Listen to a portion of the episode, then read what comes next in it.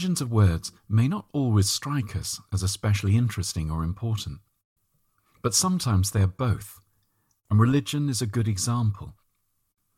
It is especially important to remember some of the deepest meanings of this word at moments when some may wish to use it as a way of dividing people. While the origins of the word religion are not entirely clear, it appears to come from combining the Latin re, meaning again or back, and ligio, meaning to connect or tie or bind together.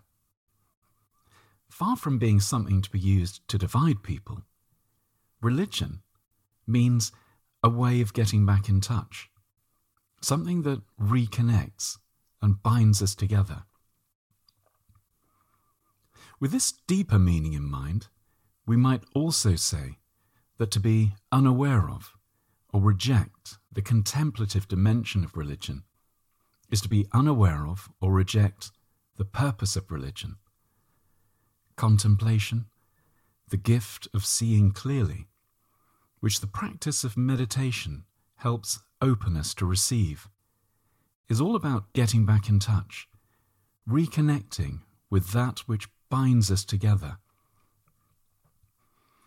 Contemplation, writes Rowan Williams, is the key to the essence of a renewed humanity that is capable of seeing the world and other subjects in the world with freedom.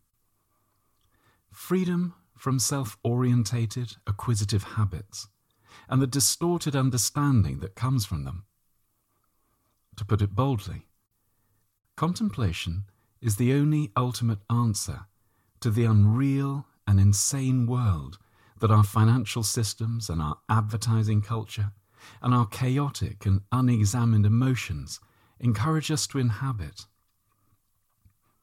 To learn contemplative practice is to learn what we need so as to live truthfully and honestly and lovingly. It is a deeply revolutionary matter. The contemplative dimension is at the heart of every religion, helping us come to awareness of our essential oneness with each other and all creation in the oneness of God. The great wisdom teachings of the Old and New Testaments, as well as the wisdom teachings of the Quran, of the Vedas and the Upanishads, of the Buddhist sutras and the great ancestral religions of Australia and America, to name but a few, all bear witness to the truth of oneness and our need to manifest, incarnate this truth in our relationships, through our care of each other, through our care of the whole of creation. The two are not separate. So, religion, a way of getting back in touch, of reconnecting, of binding together. As Sister Wendy Beckett writes, think of religion as a trellis, a framework on which the vine of love can grow. And meditation, a simple practice which opens us to receive the gift of contemplation the gift of seeing clearly and living the truth of oneness. May they all be one, Jesus prayed. May they be brought to completion as one. Speaking as a Christian, I like to imagine the extraordinary difference that Christians might make in bringing about greater peace in the world if they were to embrace the contemplative dimension of the gospel. We have all been given all that we need for a new way of seeing and a new way of being, for a new understanding of ourselves and of each other as not separate, but one.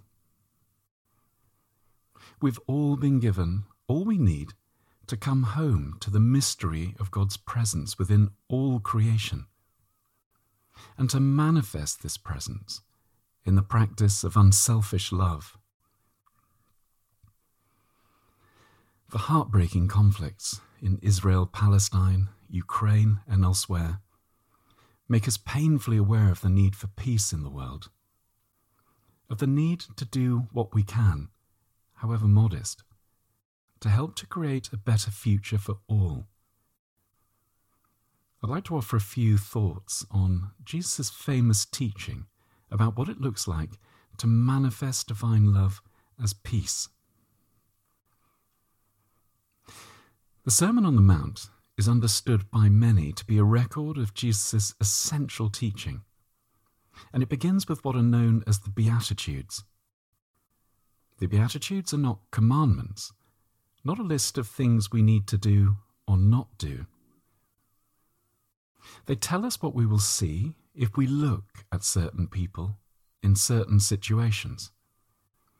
They are descriptions of a way of being called blessedness, a way of being we might also call holiness, in the sense that this is what it looks like to be whole, to be one. Many of us might look at the Beatitudes and feel slightly nervous. We might say to ourselves, I'll never be able to live like this.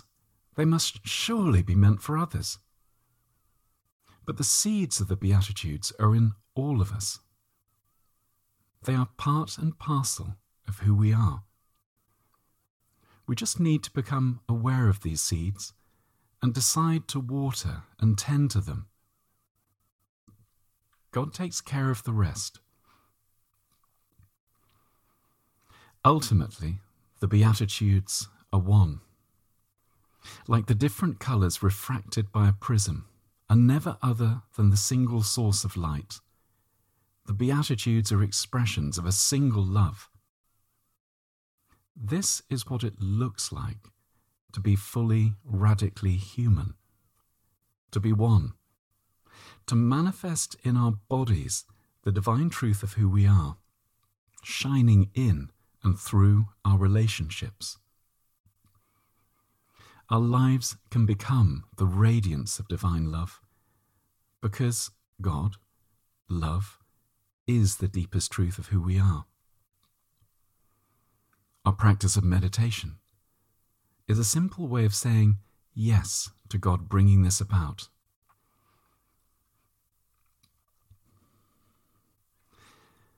Blessed are the peacemakers. They shall be called the radiance of divine love. Blessed are those whose presence is an open hand held out from an open heart, a quiet bridge to our common home. Blessed are those who bring the gift of silence to the noise of anger and conflict. Blessed are those who have surrendered the need for control,